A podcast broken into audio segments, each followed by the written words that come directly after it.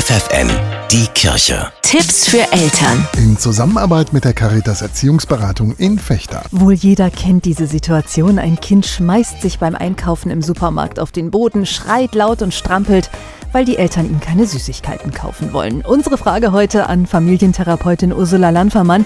Vielen Eltern ist diese Situation höchst peinlich, oder? Ja, das kann peinlich sein. Das ist natürlich, der Supermarkt ist immer klassisch. Aber mein Eindruck ist, dass sich da auch ein bisschen was verändert hat. Was glauben Sie, was hat sich verändert? Dass es doch mehr Leute gibt, die da irgendwie vielleicht ein bisschen schmunzeln, aber das ganz gelassen nehmen können, weil ähm, man einfach weiß, das gehört dazu und sowas passiert und auch immer mehr selbstbewusste Eltern, die da wirklich auch, auch wenn das in der Öffentlichkeit passiert, recht gelassen bleiben können. Eltern sollten also in der Situation gelassen bleiben. Was heißt das konkret? Zu sagen, ja, so ist das jetzt und wir beide halten das jetzt hier miteinander aus. Und in der Regel ist so ein Trotzanfall schnell vorbei. Wie lange dauert sowas denn?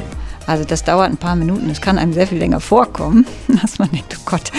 Aber in der Regel sind das ein paar Minuten und dann äh, ist das vorbei. Und wie geht's dann weiter? Und äh, dann ähm, ist es oft so, dass es ein bisschen Abstand erstmal gibt. So ein Kind muss sich auch erstmal beruhigen und dann geht es darum, wieder äh, in Kontakt miteinander zu gehen und irgendwie sich vielleicht auch dann das Kind zu trösten und ähm, vielleicht auch ein bisschen abzulenken. Und es geht nicht darum, den Willen zu erfüllen, unbedingt. Ist denn das Nein der Eltern immer der richtige Weg?